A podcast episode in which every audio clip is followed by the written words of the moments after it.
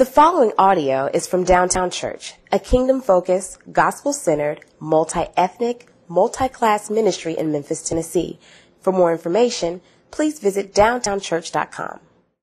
Thank you. Thank you. You may have your seat as we sit into the house of the Lord. Pray for me. I had a little coffee. Oh, I may start preaching fast and screaming and yelling. Lord have mercy. That coffee, boy. Goodness gracious. I'm trying to slow my heart down. I'm having hallelujah palpitations. oh my goodness. Welcome to Downtown Church. You're visiting us for the first time online or in person. We are so glad to have you here. As you can tell, we try to have a good time in the house of the Lord as a family. Amen, somebody? Today we have more family joining our church. Won't you put your hands together for God adding to our church? Right here, we have um, our new members, and we will have a baptism. Amen. Ooh, we going to the water again, right outside, and communion will be right after church. So you'll hear much of that. I probably will forget to say offering. Okay, so I'm gonna just say that at the top after I get with this, done with the service sermon, I may forget to say, you know, give your offering to the Lord. So just do that. Prepare your hearts and mind. We're always offering to God. I just get caught up in what the Lord is doing right here, so I lose myself. Amen, somebody? But we always need to give to the Lord. Um, it is a form of worship, and I want to make sure that I make that clear. As we have been preaching through our sermon series, uh, which has been surrounding the mission and the vision of our church. Everybody say mission, and say vision. And what, you, what we have been trying to do is embed the DNA of what we uh, want everybody in this family to carry out. Um, I remember when I was growing up, everybody had to leave the house um, making sure that we walked out a, as a unit, right? Uh, you couldn't walk out the house looking crazy, dressed crazy. Um, you know, I couldn't do any of that because I represented my mother uh, and my pops, and it was it was more so my mother making sure that you don't be my son walking out this house looking crazy. That's just not what you do. Um, and so that was her way of saying that's the vision and the mission of this house. The way that we the way we've been communicating that is through we're kingdom people, right? We have a kingdom agenda. Um, we're gospel empowered, and this week we're dealing with the aspect of being unified in diversity. Everybody say unity in diversity. You know why that's important? It's important because it's, it's core to the belief system of what we, um, what we have as believers. It's not just a personal salvation, which is what we'll get into, it's a collective identity. God saved a people, not a person. God saved a people, not a person. And so when we understand that, what Richard did um, a couple weeks ago was expounded on the idea that God has inaugurated the kingdom of God. That the kingdom is here. The full expression of it is here, and it, it, is ha- it has not been fully um, it has not come to its full comprehension, right? We're waiting on the restoration and the consummation of God to come to fulfill all of his kingdom. But he's come and inaugurated that, the here and the now, and we're living in the already but not yet. And the beautiful aspect of that is we can live like kingdom people, although we're yet in the full expression of the kingdom.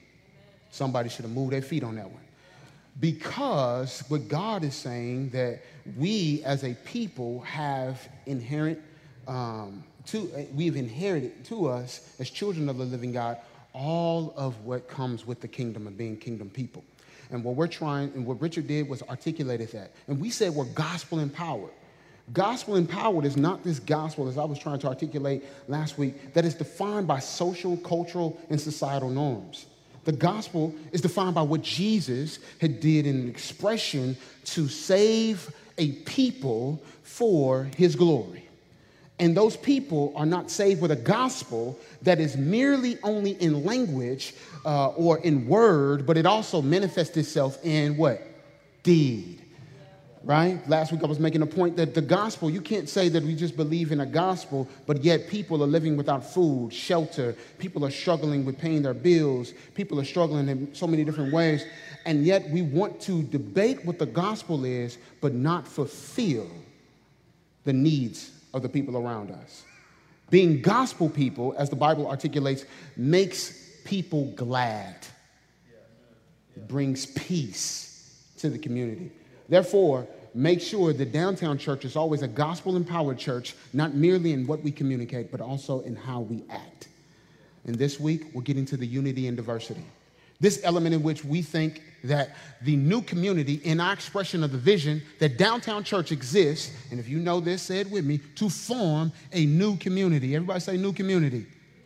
That radically loves Christ and neighbor. That radically loves Christ and neighbor. Meaning we're going, we're going to do whatever it takes for people to feel the truth of God's love and to understand the deep desire he has for all people to be accepted in him. Amen, somebody? So we're going to our text this morning in John 17, starting at verse 20 to 21. I want to say at the outset, I'm not doing a expositional treatment of this particular text. Because we are lifting up our vision and mission, I am expressing where I believe the Bible, uh, where our mission and vision is rooted and um, is founded upon the Bible. And so, saying that we will have other texts throughout this sermon in order to express why we believe what we believe. Does that make sense? Say amen if it does. Let us read the word of the Lord together. John 17, verse 20. I do not ask for these only, but also for those who, be, who will believe in me through their word, that they may all be one. Everybody say one. one. Say one just as you, Father, are in me, and I in you, that they also may believe in us, so that the world may believe. Everybody say, believe, that you have sent me. Let us pray. Father, we love you, and we say hallelujah to your name, because you are the great one, the ancient of days, the lion of Judah, our God, our King, and our Lord, the one who always reminds us that no matter what, you love us dearly. I pray that your word expresses the desire in which every individual will understand what unity means, what oneness means in Christ and you alone. Father, I pray that I decrease, that Michael Davis decreases, that my words are not the ones that go before the people, but your words, Lord. So allow the words of my heart and the, the words of my mouth and the meditation of my heart be acceptable in your sight, our rock and our redeemer. All God's people say together? Amen. So the, the vision and the mission of downtown church has to be, when it comes to this matter of unity and diversity, it has to be deeply, everybody say deeply, rooted in biblical conviction deeply rooted in biblical conviction. Because the thing is, we can all say that we desire unity and in diversity, but yet that not be a full expression in terms of how we live our lives. If we are going to be one collective body of believers who are coming under the mission and the vision of the church, this then has to play out in every facet of our lives. And when we think about, oftentimes when we think about unity in diversity, uh, a lot of times what happens is we have isolated understandings of what that means. Um, so, for instance, I like to use cross ethnic, uh, cross um, social economic, and cross generational, particularly because I don't want us to think that we ever arrive. I believe that in the idea in which God has been sanctifying us, that work is happening until He comes back. So just because we have people in a room for different backgrounds does not mean that we've arrived at what God desires. We should always be striving for that. So, what, in, in, other words, we not only should be striving for that in terms of a desire within practical theology, but we should desire that in terms of God's Spirit working mysteriously within His people to draw our hearts and our minds together. Therefore, I always say our church needs to be about the Spirit over strategy spirit over strategy. So, this work of unity and diversity is more than a strategy, it's more than mere practical theology. It's actually a deeply rooted biblical conviction that is the work of the Spirit. This is why we find ourselves in the, in the high priestly prayer, where Jesus is praying the people of God be one. That's interesting because when we think about the people of God being one, and we start here, sometimes we start at the glorification, meaning we start at Revelation 7, 9. And I want to speak to the fact that, like, where we are particularly is how we play out unity and diversity. How many people know we're in Memphis, Tennessee? Just in case you didn't know, we're in Memphis, Tennessee. And so, being in Memphis, Tennessee, geographically, there statistically, we know that the statistics show that Memphis is predominantly what? African American, okay? Uh, and the next uh, people group that come after that uh, are white individuals. And so, when we think about it, uh, I remember doing research, and we talk about the representing the nations. Uh, particularly, it may be difficult for our context because it's 15% Asian where we are, right? So when we think about what we're trying to do, we want everyone to come into this space no matter what.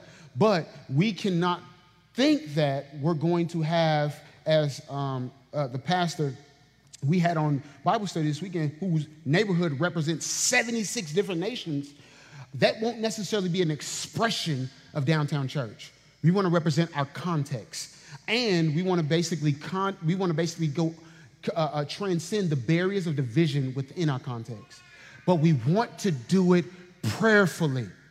Okay? Dietrich Bonhoeffer said this, which I thought was pretty interesting, that Christian, a Christian fellowship lives and exists by the intercession of its members. A Christian fellowship lives and exists by the intercession of its members for one another, or it collapses. I can no longer condemn or hate a brother for whom I pray. No matter how much trouble he causes me, his face, that hitherto may have been strange and intolerable to me, is transformed in intercession into the countenance of a brother for whom Christ died, the face of a forgiven sinner. This is a happy discovery for the Christian who begins to pray for others. Our connection is deeply woven into the spiritual act in which we pray. And this was what Jesus teaches us, and we should understand that because that's what he's saying about his disciples. Because what does he say eh, as he, right before he, um, after he's washed their feet, what does he say in John 13, 34 through 35? That people will know that you're my disciples if what? If you love one another. The, pro- the product of that is the fact that the devil wants us to be divided. And we have to understand that the spiritual work that Jesus is praying for, for the unity, is not merely for us to come together for coming together's sake. Merely for us to only look at Revelation 7 9 and not understand that in 710 it talks about the proclamation of salvation. Everything surrounding, I believe, when you look at, if you just do a study around oneness and unity in the Bible, it's surrounded around salvation and belief in Jesus. So, what does that mean? A lot of times, depending on where you've come from and how you believe, you've only thought about your salvation personally. You've only thought about your walk and your life with Christ as if, how do I walk with Jesus? I used to love the song, you know, uh, just me and Jesus and don't nobody else, you know, ain't nobody else. But it is somebody else. We're walking together, and collectively, God is unifying us so that and sanctifying us. More so because our main point is unity should lead to belief in Jesus Christ. Unity should lead to belief in Jesus Christ. I flesh this out in three points. I flesh this out saying that unity is characterized by the attributes of Christ. Unity should lead to oneness, and unity, a unity that transcends all barriers. When we look at the first point here, the unity that is characterized by Christ, by the attributes of Christ, a strong question could be why the attributes of Christ? Well, because like any tenet, core, principle, uh, or doctrine, you have to have a strong one, doctrine of God, meaning study, understanding of who God is. Two, doctrine of humanity. Uh, why is that important? Because one's understanding or anthropological belief system should be set up to understand that all people are created what? In God's image and his likeness.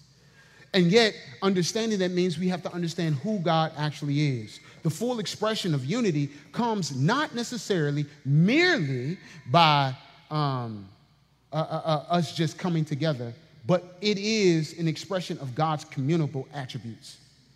There are two categories that actually describe God's attributes incommunicable attributes, meaning his invisibility, his uh, immortality, uh, uh, um, his infiniteness, all in which we can't necessarily res- we can't necessarily express because we're not divine, but yet we can reflect.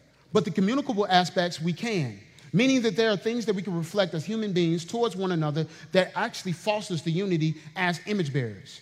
That's important because this is what Dietrich Bonhoeffer gets to. And this is what I used the scripture passage last week that we all have to recognize that we have the ability to love. We have the ability to show peace, joy, kindness, gentleness, all of which are attributes that foster the right deal of humility, that foster us bearing one another, bearing with one another, because we have an eagerness to keep the bond of peace. This is what Paul talks about. So then, when you understand who who God is, the deeper understanding of who God is allows us you allows each of us to foster that level of unity that's necessary for the people of God to be together. See, if you didn't recognize I'm a black man, I, I know I surprised a lot of y'all. Uh, but if, if I fill out an application, I got to fill out black African American. I understand, I understand. You might have been confused so, so far long. But here's the thing when I am doing such, it's always uh, uh, uh, it's always, I'm always mindful of the fact that I am an African American and the, what I bring to the table is my own culture, my own upbringing, um, my own expressions, etc. So, you know, it, the funny thing, like last week, I thought about this. You know, I talked about how my sinuses were acting up and uh, how, you know, I just try to sweat my sinuses out. And some people scolded me and said, you know, you, you don't need to do that, you need to take some medicine. And Adrian was like, I ain't never heard of that. When, you know, that, that, that was just something, you know, it, that, a cultural thing that I feel like my family adopted out of nowhere. But I say that because all of us come from different backgrounds, but yet, no matter what per- ethnic group you're from, or generation, um, age, stage, phase, class, it's not a monolith. All of us, within diversity, there is diversity right? Amen? Within diversity, there is diversity. And understanding that, then you have an appreciation and a value for everything that every single person brings to the table. Therefore, you can't just always classify one people group as a certain people group and think that you know all people group, that same people group from that one expression.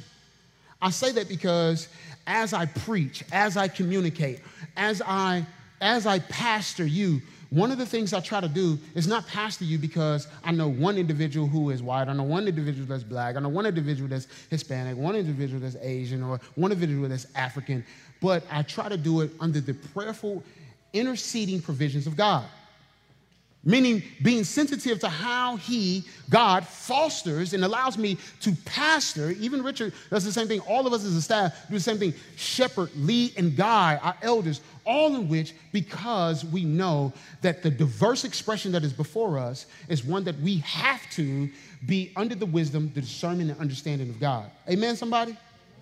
So god helps us in knowing him in a prayerful sense, in the devotional sense, helps us to lead a church and foster the unity that's necessary for diversity. Not only that, we have to understand something that Paul communicates that how is knowing God, how is this connected to knowing God? How does this help us? Because in Ephesians 4 13 through 16, he says, until we all attain the unity of faith. Everybody say faith.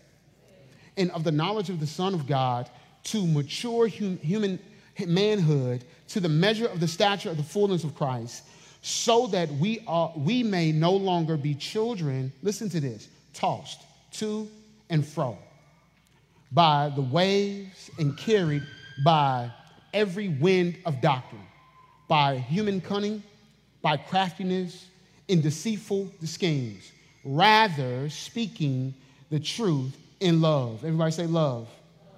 We are to grow up in the every in every way into him who is the head into Christ for whom the whole body joined and held together by every joint with which it is equipped when each part is working properly makes the grow, makes the body grow so that it builds itself in love if we're a church that builds ourselves in that attribute of God, what happens is, is that we, we become more, way more empathetic. Everybody say empathy. When you think about empathy, it has to be a powerful mechanism in place where so many people have different perspectives so that we come always to a common consensus. That our desire is not to see one supersede the other or inferior or superior, but us to begin to foster an equitable expression in which God, in His love, which God is expressed by the way we come together. Are y'all tracking with me? Amen? That, that's important because a lot of times when we think about this idea of unity and diversity, it's a good expression until something goes wrong. But a deep biblical conviction allows us to be rooted in something that even though that it causes tension, that we stick with it. And that is the core in which why you always hear me say, there is, there's not a, because I believe it's a biblical conviction as to the ministry we do, I'm not swayed easily by some of the concerns or the issues that come up in the media, that come up in culture, that come up in other aspects. We deal with them, and we even understand that as God calls a tribe, a nation, a tongue, that he calls a deep expression of individuals, that he wants everyone not to come into an environment to be uh, conformed to. The only thing that we are conformed or transformed by is Christ and he alone. And so then that means that if our environment does such a thing that where we cause people to conform to a particular norm of things, we're doing the wrong thing. We want everybody to walk through the door feeling as if they can fully express themselves because we have a good understanding of what the Bible teaches about men, about mankind. And that good understanding about what the Bible teaches about mankind is that for even babies, that we don't have to shut babies up. They express themselves.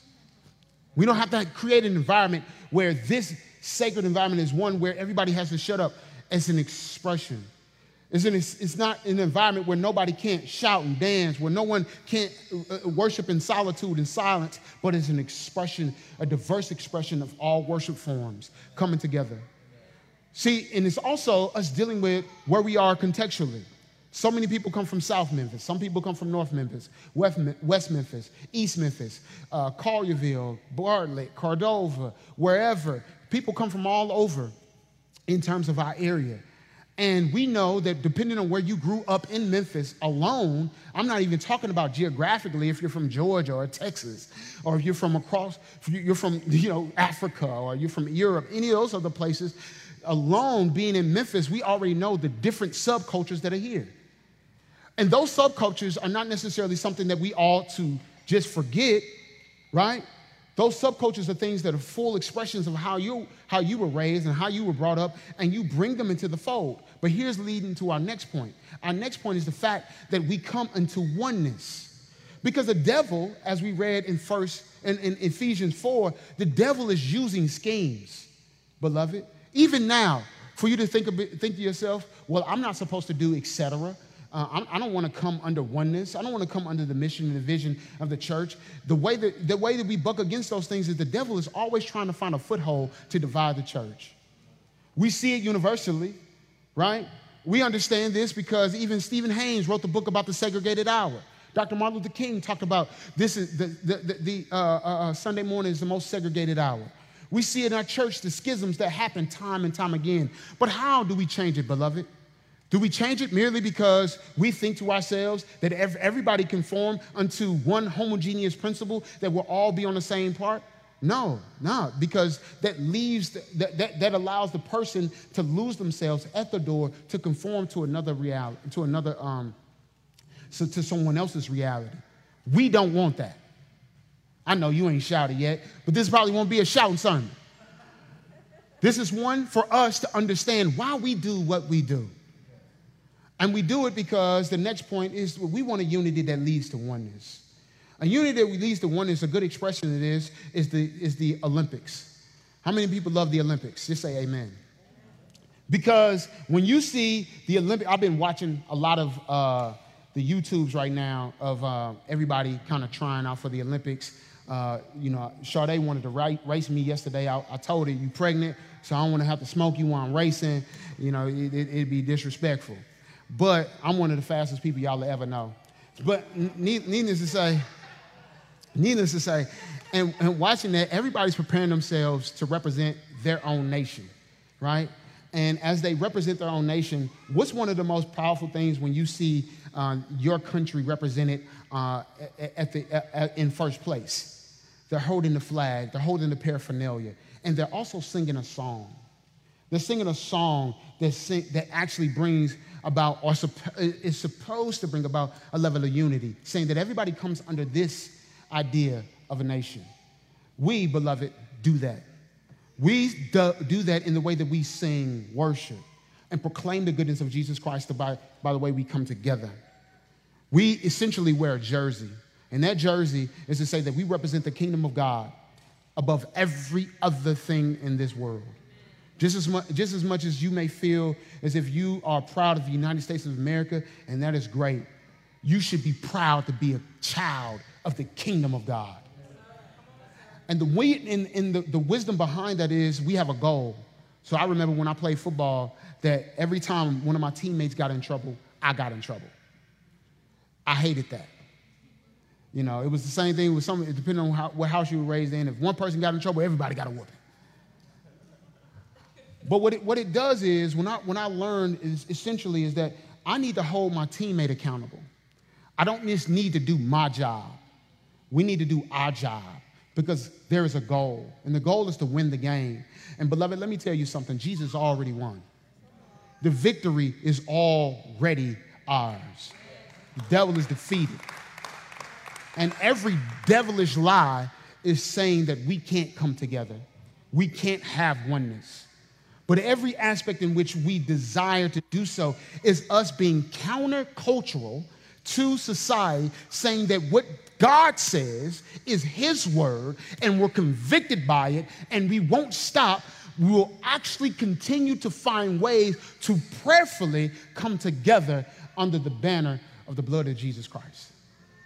And the Bible helps us with this because the Bible helps us to understand what Jesus was praying for here is, uh, is another represent- representation in, in, Ephesians 2 14 through 16, where he says, um, for he himself is our peace, who, who has made us both one and has broken down in his flesh the dividing wall of hostility by abolishing the laws of commandments expressed in ordinance, that he might create in himself one new man. That's where we get the new community, or one community, of the two, so making peace, and might reconcile us both to God in one body through the cross, thereby killing the hostility. Uh, the, the, the, thing here is, is what Jesus done did is not just a work in drawing a people group together. And let's never read Gentile, the relationship the, between the Gentiles and the Jews as black and white, right? Black people and white people. Jewish people were Jewish people. All of you in here, unless you're Jewish, let me know. I, I, we're all Gentiles. And so understanding that means that in the diverse expression, even within Gentileness, is the idea where God is breaking down every dividing barrier that causes us not to be one, to continue to fight through, for, for that bond of peace where he's making peace in his own flesh, where he's broken his body so that for us, apart from him, we can do nothing. John 15. All of this flows out of Jesus' sacrifice. Oneness comes at a sacrifice. So if I were to practically work this out, then if you are coming together as if we're coming together as one people, then that means we need to sacrifice. See, I, was, I know I was raised a particular way. I know many of you were raised particular ways. Certain, several people come from different areas on the globe in this space. And understanding that you have your own ideas of what you think church is and what you think life should consist of, and you have your own value system, etc. But can I tell you something? That your value system does not supersede what Christ says about his church. So that means then you can actually sacrifice aspects within your value system in order to be one. Because here we're trying to create a new phenomenon as to why we do what we do. And that, that, that reality is fleshed out by how we love one another here. I'm a big, huge, I'm a huge proponent that if we can't love one another here, we can't love no one out there. If we can't do it in our own house, how are we to do it somewhere else? And then also, I'm a huge proponent of the fact that it's costly to sacrifice ways, friends, people, and things in order to foster the oneness that's, that's important. See, it's easy for me and my family to do that because we came from St. Louis. And so we had to develop new friendships. It's difficult for some of y'all that are here that live in Memphis because you are so rooted and ingratiated in what you already have. You don't feel if it, you may not feel as if it's necessary to create and develop those new friendships. Which then challenges once you begin to, I, I relate it a lot to when I came to know the Lord.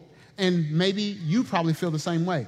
When I first became, became a believer, I had no, I, I, I, you know, I became a believer when I was a teenager. I didn't grow up in the church. We started going to church when I was a teenager, and um, I had nothing but people that did not know the Lord around me, right? Because I didn't know the Lord. But then when, when the Lord slapped me, I was fire baptized, um, filled with His Spirit, changed, transformed by the renewing of my mind. Uh, my goodness, I almost shouted right there. That what, what, what happened was I didn't think the same. My values changed. And so the people I hung around changed. And I had a group of brothers who came around me, and they said, Mike, we, you know, they, they, they were actually from another neighborhood, a, like a high school that we rivaled, that we couldn't even play because we were fighting. But those became my brothers in the Lord. And I began to develop a, a familiar relationship with them that was deeper than any relationship I had ever had. I say that because I believe that same expression happens to oneness here in diversity that the idea in which that we have friends relationships people when we begin to preach a gospel that is countercultural it pushes in on some of your family values. It pushes in on some of your friend values. It pushes in on some of the things that you hold dearly to and it transforms it. I'm always challenging what i believe by the bible. We should always do that right? Anything that we believe that it is important we have to ask ourselves is this a biblical mandate and there are so many different things that, particularly in the South, that we have because we're in the Bible Belt that we think that are biblical mandates that are not even in the Bible. So, beloved, we have to always consistently remind ourselves that what the Bible teaches is us for us to be one. That's what Jesus praying for, so that other people in the in the in, in our communities, in the nation, in the world may see a church that is more unified than anything on the face of the earth. And people will then ask the question, why are these people so unified? Why are black people and white people sitting in the same space together and we are consistently having the same racial issues that we had at the inception of this country? Why are people from different uh, uh, uh, uh, uh people groups coming into the United States and coming into this particular area uh, in downtown Memphis and being in relational community with other ethnic groups and other ages? How are, young, how are older folks coming under the leadership of some younger folks? You got to ask yourself that question sometimes, right? How are some of the, how how are some of, uh, uh, uh, uh, some of the other folks that are, that are from, economic different, from economically diverse areas coming into this church and feeling secure and not inferior about themselves, maybe because they don't have as much money as their counterpart? How do we foster that relationship? How does that happen? We all have to then come under the understanding that it is only the blood of Jesus that allows a people to feel that level of dignity to come into a space and, and know that they're respected. That is the oneness that we have. That is the value system that we build. And also, we know that the unity, it transcends cultural barriers. This unity transcends cultural barriers. It was Jay-Z who thought to himself, and I'll read it, who said to himself, anybody know who Jay-Z, don't know who Jay-Z is? Uh, you don't know who Jay-Z, you know who Jay-Z, you know. He's a rapper. And music for him um, was the way that he got out of his particular context. And he said something that I thought was culturally intriguing. And it was a very strong comment. He says, in his opinion, I think hip hop has done more for racial, racial relationships than, the cultural, than most cultural icons. Save Martin Luther King because his dream speech was realized when President Obama got elected. The impact of what Jay Z, uh, the impact Jay Z continues, he says, isn't limited to one group. That's the impact of hip hop. It's not limited to one group, age, uh, age range, background, or uh, a geographic location either. This music didn't only influence kids from urban areas. People listened to the music all around the world, and they took to this music. Racism, he added, is a learned behavior that, com- that becomes difficult to teach in a home where hip hop artists are respected and celebrated. Racism is taught in the home, Jay Z says. It's very difficult to teach racism when your kids love Snoop Dogg. Outside the home, hip hop music has brought people together in his understanding. He said before people partied in uh, separate clubs, there were hip hop clubs and there were techno clubs. Uh, and he further explains now people party together.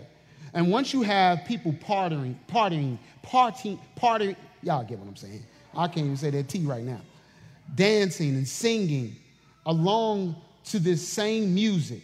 This conversation naturally happened after that. Through these conversations, a powerful realization emerges. We all realize that we're more alike than we're separate. This is the reality that he says comes from hip hop. How does this art form and different art forms transcend cultural barriers? We have to ask ourselves that. He believes that essentially hip hop is the gospel that unifies people together from all different ages, stages, and phases of life. But see, I think that what the fault here is for us to challenge the narrative in which such a genre of music, music will bring people together. There's one genre of music that, or, or, or there's one kingdom expression that I believe that does that. And the Bible helps us with that. Starting in Galatians 5 and 6. Galatians 5 and 6 actually says, Galatians 5 and 6 says that for in Christ, neither circumcision or un, nor uncircumcision counts for anything, but only faith working through love. Colossians 3:11. Here we see there is no Jew, there, there is not Jew, Greek or Jew, circumcised or uncircumcised, barbarian, Scythian, slave, free, but Christ is all and in all. And then see, here's the concept, beloved. Revelation 7 9, where we typically try to go first when we think about a diverse expression of unity. But that's the glorification of unity, where we see, and the victory, the ultimate authority of that, where we see after, the Bible says, after this, meaning this vision, and behold, a great multitude that no one could number from every nation, from all tribes and peoples and languages, standing before the throne and before the Lamb, clothed in white robes with palm branches in their hands. And listen to this, beloved. Listen to verse 10. And crying out with, uh, with a loud voice Salvation belongs to our God who sits on the throne and to the Lamb. That is the way in which we declare what actually brings people together. Because what Jesus says is, he doesn't say, I want you to conform to a idea. He says, I want you to conform and be transformed to what I am doing in your hearts, in your minds, and in your lives. But, he, but I want you to think about it.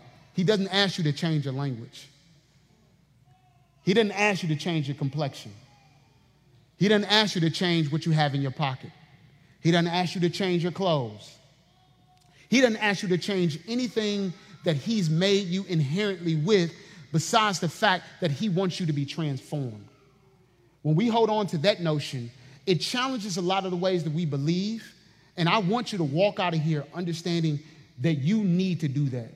You need to assess what are you holding dear to that is not biblical.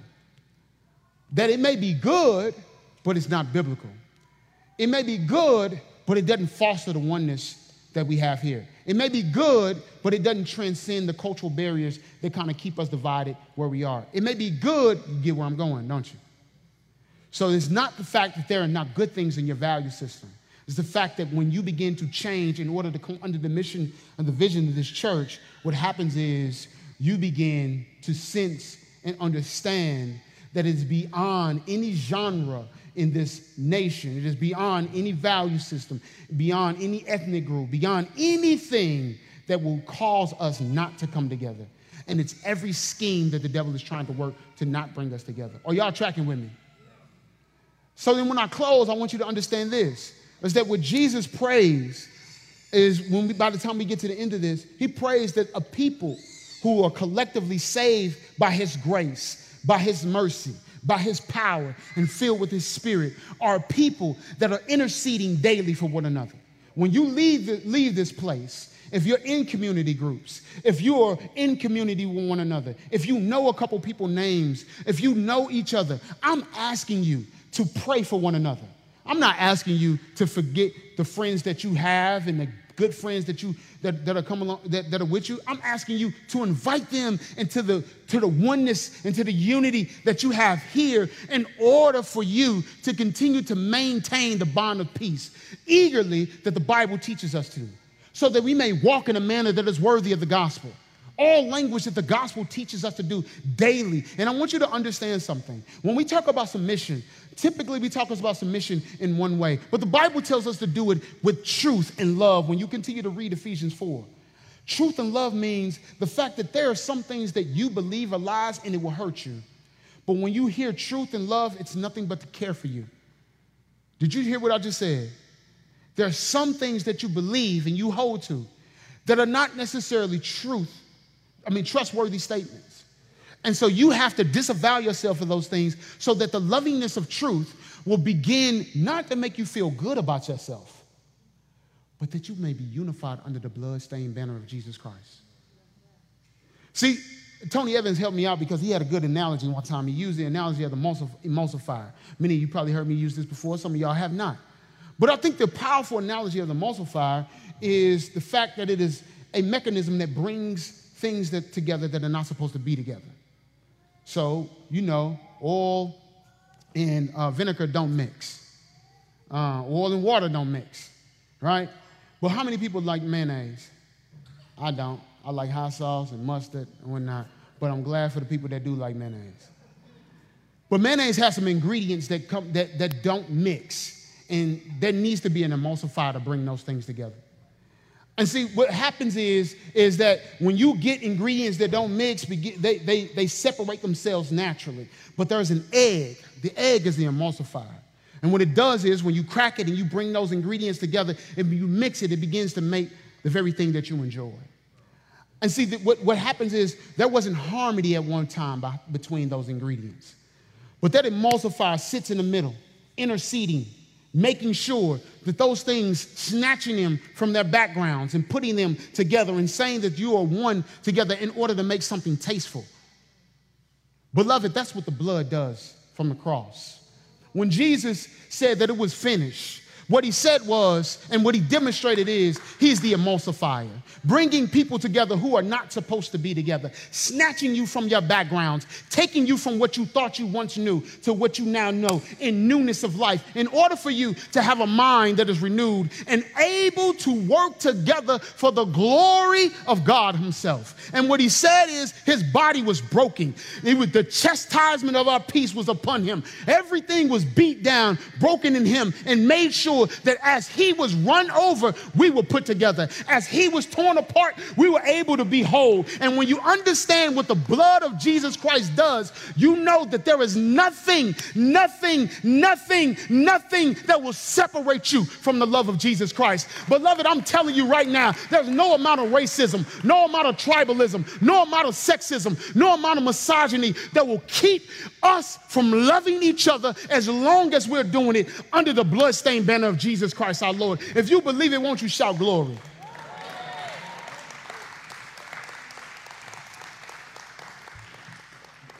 And we find ourselves humbly before the cross. And we know that Jesus is at the center of everything that we do.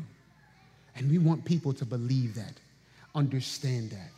And as our new family comes today, and as we come to the table, is an expression of what God is doing in drawing people, the beloved community together. Amen, somebody. Let us pray. Father, we love you and we thank you so much for your glory, for your mercy.